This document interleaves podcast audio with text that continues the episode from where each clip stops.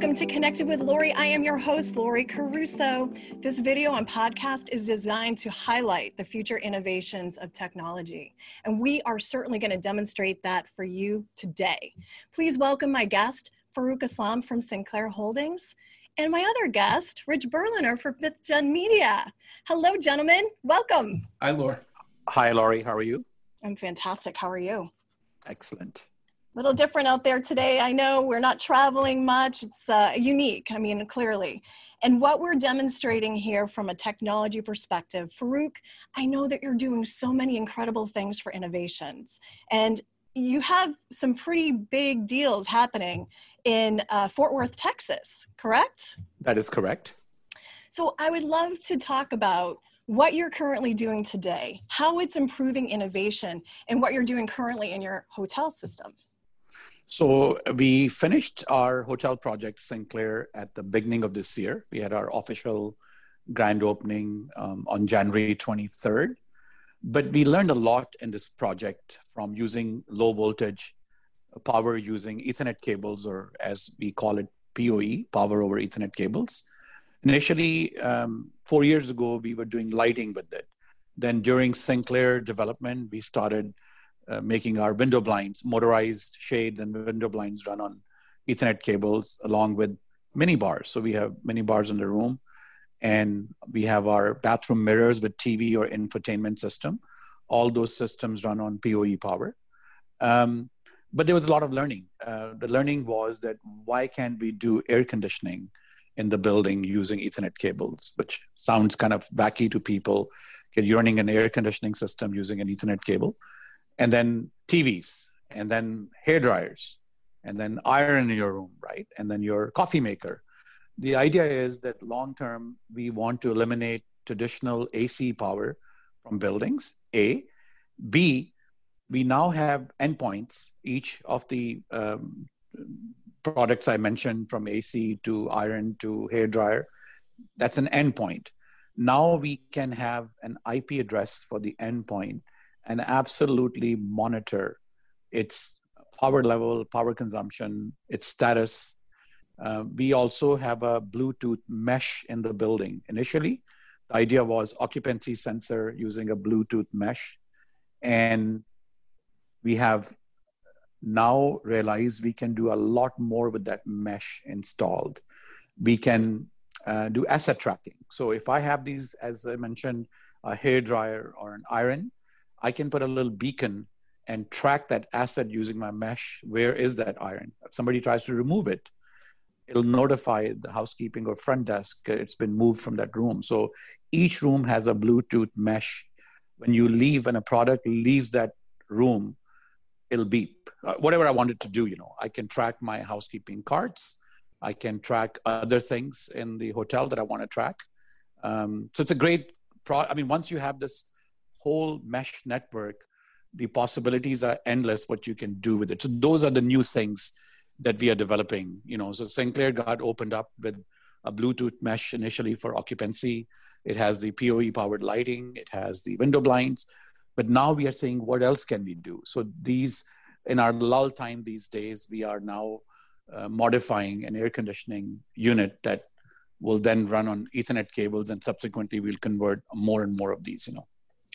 Well, it's certainly impressive. And I've seen some demos for what you're able to do in these hotels. And I know, you know, being out there and staying in several hotels myself, it's all about, you know, what you can do for your for your visitor that's going to eliminate the stress and the struggles of being able to travel and have it more like a, a homey environment.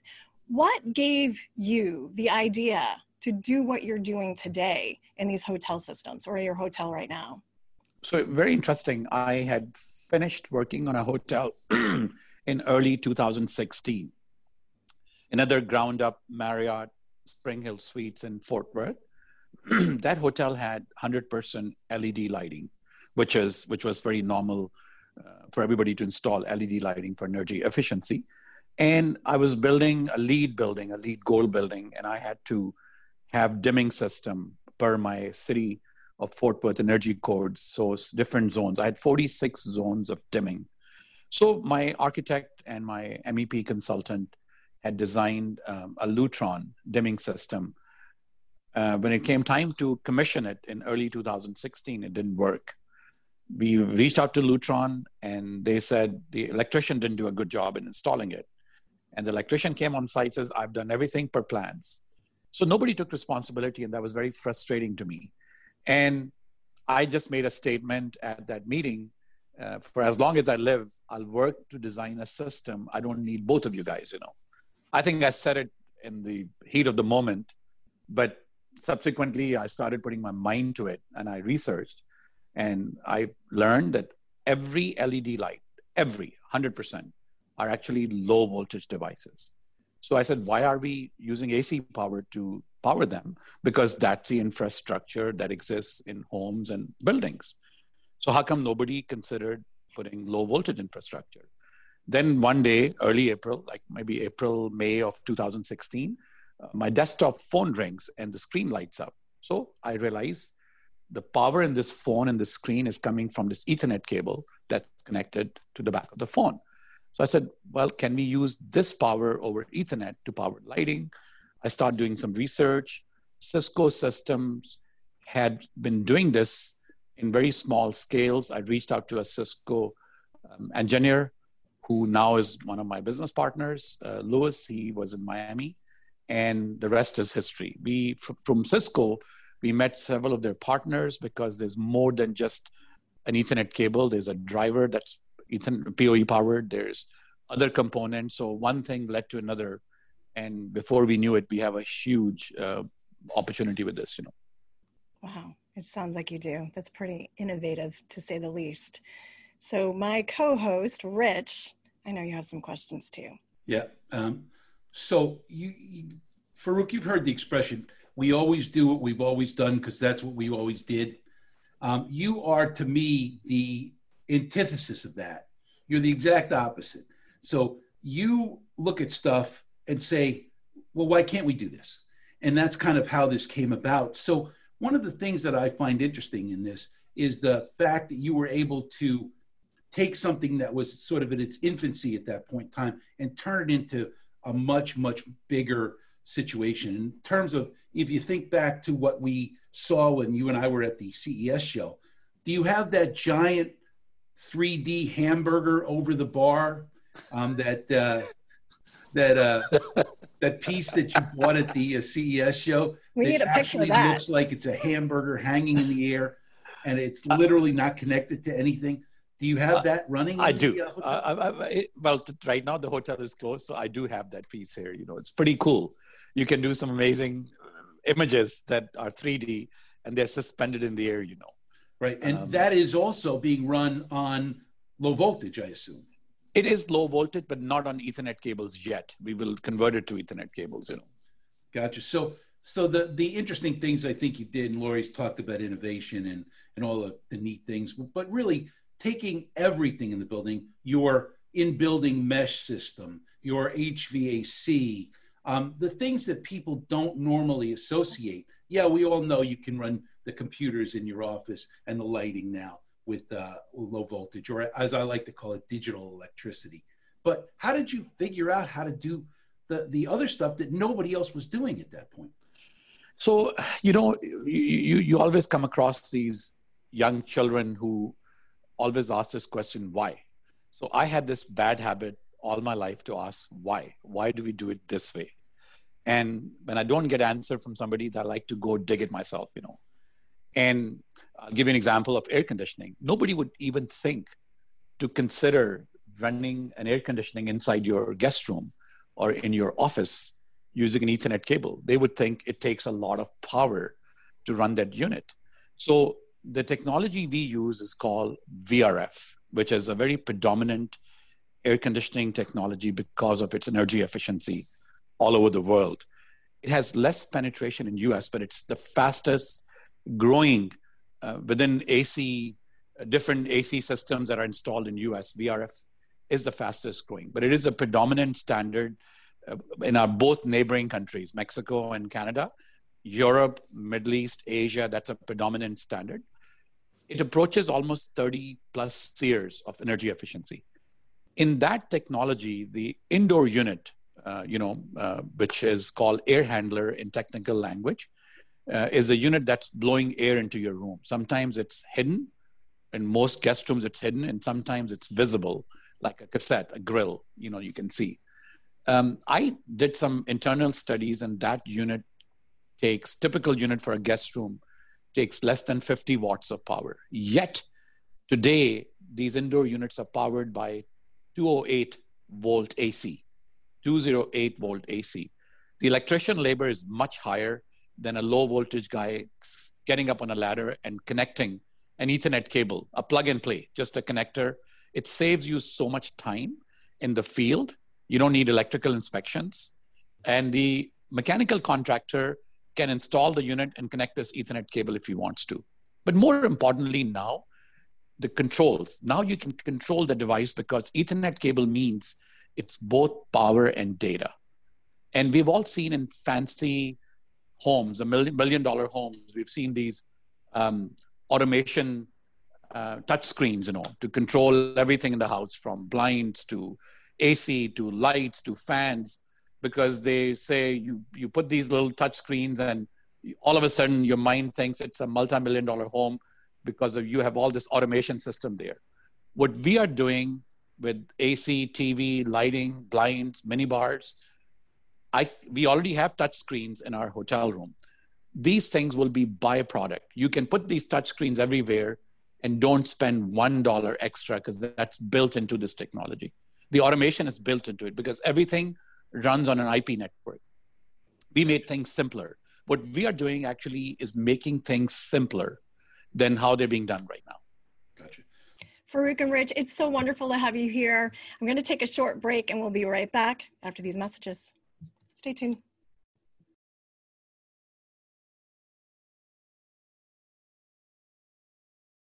Welcome back to Connected with Lori. We have Farooq Aslam from Sinclair Holdings. So excited to have you here. We're learning so much about what you're doing in innovation. I'll tell you that. So, Rich, kick it to you.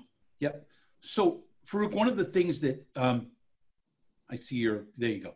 Um, one of the things that um, we talked about for a long time was how you kind of put this whole system together. And one of the pieces that we learned about, along with the uh, the Cisco switches, was the uh, VoltServer piece of this. So you are using their gear um, in the in the hotel. Um, what does it do? What does VoltServer do for you in the hotel, and, and how are you using it?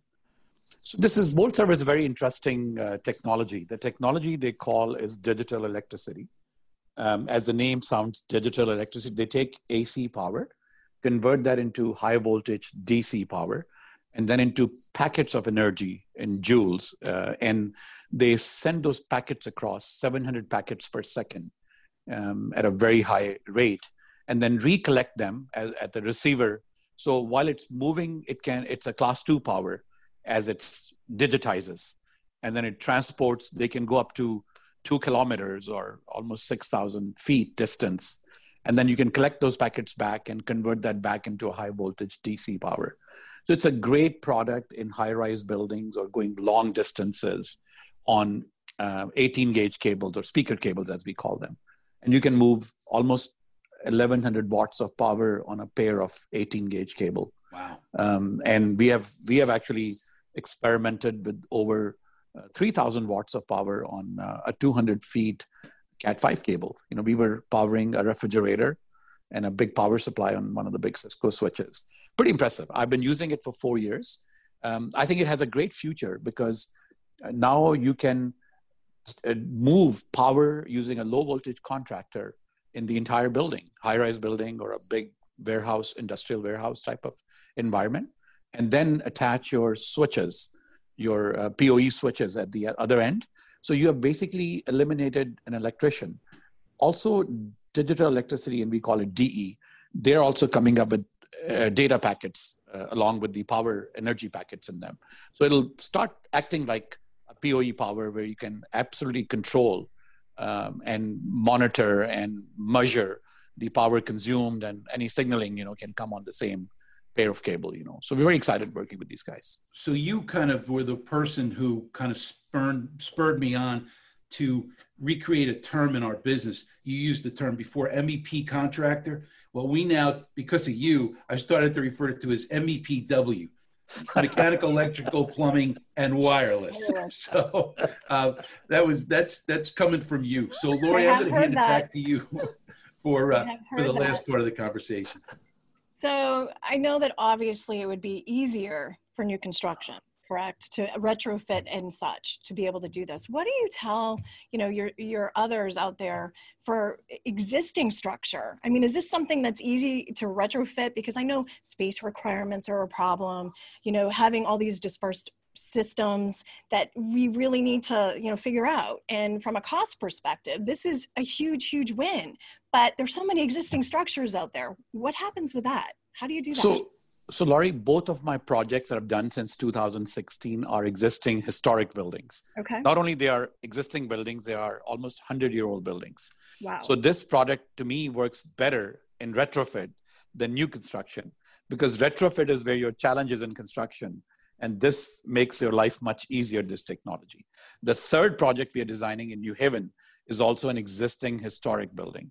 So we are tinkering with some brand new projects as well, but the work we've done so far is exclusively in old historic buildings. I think uh, I remember being on a phone call with some senior executives from UL uh, New York City is ripe to go do retrofits and make them energy efficient. There's a new law in New York City where by 2030, um, building owners have to drop their carbon footprint. I think they have to make those buildings uh, 40, 50% more energy efficient. This is one of the technologies that will get them there. You know. wow that's impressive so i want to hear a little bit more about this new this new uh, hotel that you're working on new haven you said talk to me a little bit about that So there's a existing historic building called Pirelli Building next to Yale campus in New Haven. So we are working with the developer of that project, and it's being designed to convert to a Hilton a full service hotel. Um, it will run on also class two uh, uh, and low voltage power, and with very high efficiency LED lighting. And the project uh, is already designed; uh, it's bid out we expect construction to begin any day now. exciting Fantastic. That is fantastic So it'll be an hour and a half train ride from New York City. We get so many visitors to Fort Worth from New York City. I think these days travel is difficult. So hopefully next year they can all take a train ride to New Haven and, and, and see the technology in action there. Absolutely. And I would love to also visit so I can have this all on camera. I want to see how it's working. I want to see it in action. And I'm sure the audience would like to see that as well. So hopefully we will be, be able to come there and check it out, so to speak. Absolutely. That would be great. So Farouk, tell me, I've also heard you're up for an award, perhaps, a nomination. Can you talk a little bit about that? So we got nominated for this Supernova Award. Um, it's um, the Oscars in the tech world, as I call them. Um, I am the finalist this year for 2020 Supernova. Uh, it's by voting, and I'm uh, out there asking my friends and colleagues to vote for me. Everybody's listening. Um, and we have uh, a lot of uh, our friends at Intel, at LG, at Cisco are also supporting us on this. It, I think the fact that we are nominated and the fact that we are finalists is already a, a big achievement, you know, and it just shows that it's being we are being noticed out there with what we are doing here in Fort Worth. Excellent. Well, Farouk, you definitely have fans here. There's no question. If there's anything we can do to help support that, we will do so. That is awesome. Well, you are doing amazing things out there. I have to say, I can't wait to see this continue, so to speak. And we're going to have you back on the show to tell us all about it. How's that sound? Excellent. I And look Lori, I forward to coming back. I just want to add that Farouk has been one of the nicest people to me and the startup of my business at uh, Connected Real Estate um, for absolutely no reason other than he's a wonderful guy. And so, Farouk, I thank you for all that. Thank you, guys. Thank you, Rich. Farouk, you're amazing. Thank you so Thank much for bringing innovation. We will catch up with you soon on Connected Bye-bye. with Lori.